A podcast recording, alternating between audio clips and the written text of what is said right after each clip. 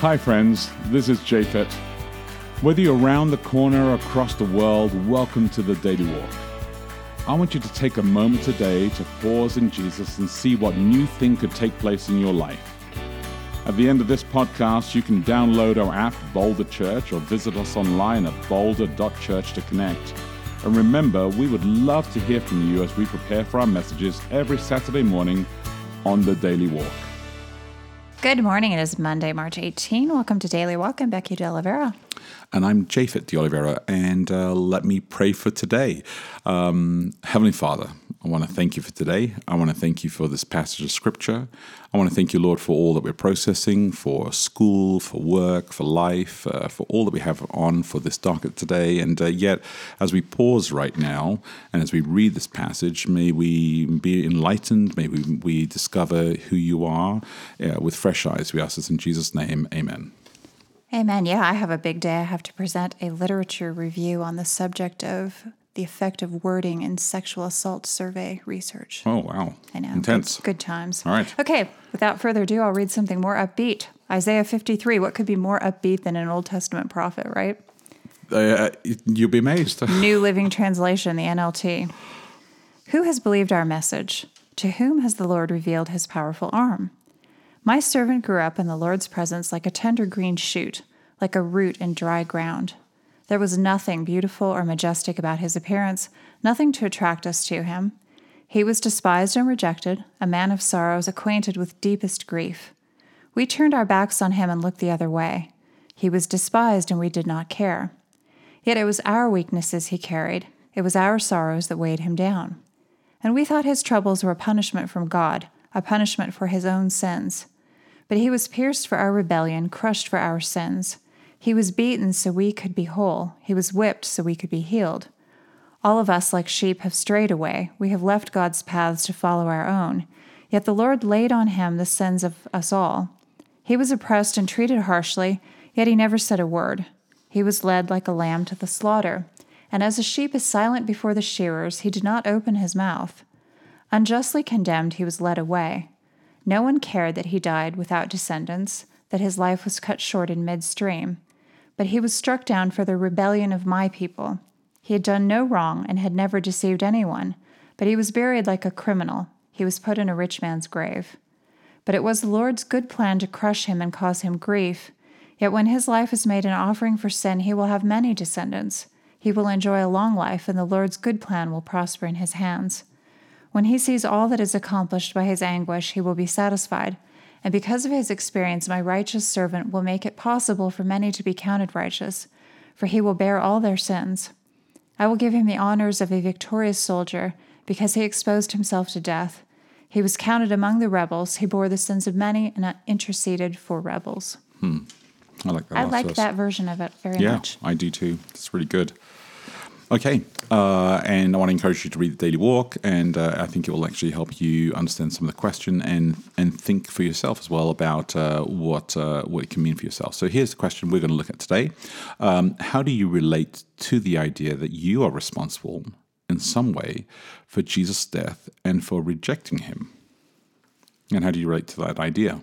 Well, I find it a little unfair. You, yeah, mhm, yeah. Well, I mean, Why? I do. And I mean, I- I think about this in a couple of ways from a kind of language point of view. One thing is that it's written in the past tense, even though it's talking about something Yeah, that I happened in the noticed- future, is one thing. I thought it was good. Why? No, I think I think it's actually great. Oh, well, I mean, I'm not saying whether I think it's great or not. It's an observation Yeah, yeah. without judgment. It is just had- an I call- observation. I call, the judgment on it. Go on. Okay. But yes, and then the ahead. other thing is that there is this this kind of inclusive we and us Yeah, I'm. that you wonder, that. okay, who is we? Who is us? Do I want to be included in this? Am I automatically included in this? Um, what's sort of the rhetorical effect of including we and us? It's obviously to draw us into feeling the sense of personal responsibility. Hmm. But, you know, it, it would be like if I'm at a town hall meeting and somebody stands up and says, No, we are all using too much water. And I might think, Well, I'm not. I'm super careful. I time my showers. I, you know, Yeah. that sometimes you you feel kind of um, like you step away when somebody starts to include you in a we where you don't feel that you want to be part of that. I think that's very true, uh, and I think that's very true of, of people who, who, if you disagree with a statement, or if you feel like it's an unfair uh, call, or you feel like it's just too generic, or yeah, I think that's, Well, or that's even true. if you just question it, you're like, Mm-hmm. I, I don't know whether I feel this way or not. So, so I guess the question is, I mean, how do you how do you relate to the idea that you're responsible in some way for Jesus' death and for rejecting him? I don't think anybody wants to be responsible for for that, and yet Isaiah uh, Isaiah claims that we are all, in some shape or form, responsible for this. Yes, he does. But by by our choice, by birth. What's he saying? I mean, is he saying that anybody gets to opt in or opt out of that? I Apparently think, not. I think he's saying absolutely. I think he's saying that we don't even opt in. I think we just we're born in this world, and then and then we grow up, and by choosing the paths that we do, we have this. And we get into this debate about you know the inclination of sin and the tendency to sin. I think we do, and and then when we do sin, we actually are part of this uh, this problem inside here. But I mean, part of my point is that there were some people who knew Jesus, in fact, for real, like in the physical world, like they knew him, right? Yeah, Not all of them rejected him. Some of them didn't. like His mother, various apostles who were killed in horrible ways after the fact. right. They so not everybody. This talks about we. We rejected him. We didn't know him. We turned Oh, away from him. I'm going. yeah. So it doesn't include everybody No, because there were people who knew him and Okay. who So- accepted him as so- a person, as a human being. the disciples uh, who were like even John, who uh, describes himself as the one that Jesus loved, right, in, in his own gospel. Um, all the disciples struggled. All the disciples wondered. I mean, they themselves. Struggling is not the same thing as ultimately making a decision that it does not favor something. That's fair. That's fair. So you're saying that they actually didn't sin.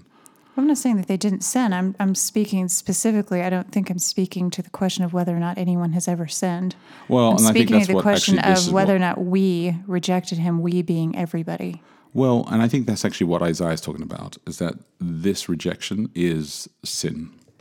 Well, if there were people who accepted him at the time that he lived, Mm-hmm. then there are people who accept him now. Oh, okay. So, do you believe that what Isaiah is saying here, he's just talking about the three and a half years that of ministry, or the thirty-three? No, I think he's talking about he was- everybody, but or I'm is he talking saying- about the span of un, the Well, I'm saying if he's talking about everything, then there are some notable exceptions already. And if there are those exceptions, then that opens the door for there being more. okay, As soon as you have one, like if you make a statement, all, I don't know, whatever, are this Yeah. way, and you find one example that's not, then right away you have a big loophole in that argument. and therefore, then the argument doesn't stand, and Isaiah's a liar. I'm not saying he's a liar. I'm just wondering what it is that he's doing. Well, I, I'm not. I don't accuse anybody of lying. I wonder always what where, they're where's the, doing. where's the loophole inside here? I guess is what you're saying, right? Yeah. Is And- there one or is there not? It's a Yeah. question that isn't actually meant to be leading. It's just meant to I like. I know. I like. I for like. I like discussion because I find it an interesting thing to talk about. No, I, I like it. I look. I, I actually think that I think that when I look at this text here, I look at this text talking about uh, about Christ, and he and what Isaiah is trying to say here is that we are all responsible. Every single human being uh, that we know of on this planet is responsible for Christ dying on the cross. And in what he's trying to do is he's trying to draw us into this place and say, you, we are part of this. And Christ is actually saying, look, I, I took it all on, past, present, and future. Uh, and this is the miracle of what he does inside there. So you're saying that that's actually difficult because there are some people who actually um, haven't haven't what? haven't rejected Christ.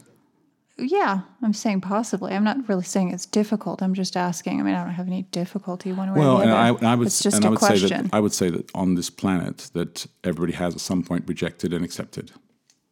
well, probably not everybody has accepted. There would Yeah, be some people who flat true. out rejected That's true, and then died. Or, but they have gone through that process to decide. Okay. So therefore, that if if they if they exist in that place, Isaiah is saying, look, we are all part of this equation. The whole planet belongs to this, past, present, and future. That's all he's saying, and that's what's difficult about this is that we are collectively part of this. Yeah, I think it probably is something cultural for me that I don't think of responsibilities being collective in that particular way. Mm-hmm. I like to think of myself as having some sort of ability to make choices that then determine whether I'm responsible for something or not. I mean, I think that's the way that we think.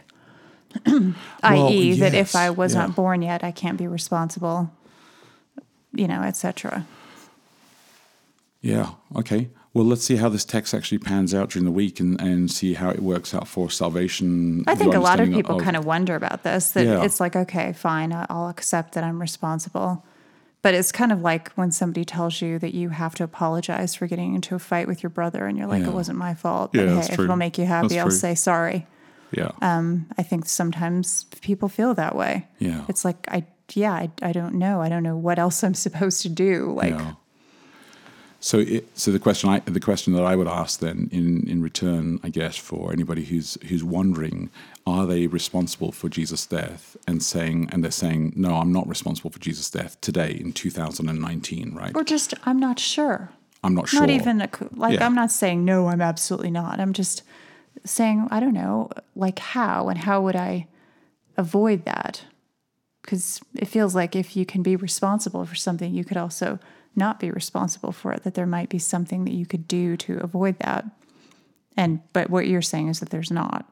Yeah, that's what the Bible teaches us. Okay. that you can't avoid that.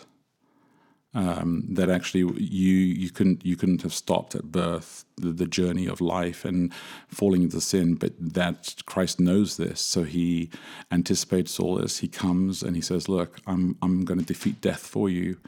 I'm going to provide a way out." And so, even though you're all responsible for this, we all belong to this. There is this path out, and it's this surprise for everybody that they're saying this Messiah was unexpected. It is uh, it's, it's an incredible incredible shift and it's difficult for people to accept. I think it is. Because i don't think people actually like to actually be beholding. I think that's the difficulty yeah. Uh, so our time's up for today. Uh, let's repeat the question. How do you relate to the idea that you're responsible in some way for the for jesus death and for rejecting him? Uh, think about that. Talk about that with your friends and your loved ones and uh, we will connect tomorrow and live love. Hey, thanks again for listening to the Daily Walk podcast today. Hey, if you remember, if you have any questions, reach out to us online at boulder.church. And if you can help support us, please feel free to give online at boulder.church forward slash give. Until next time, look after each other and live love.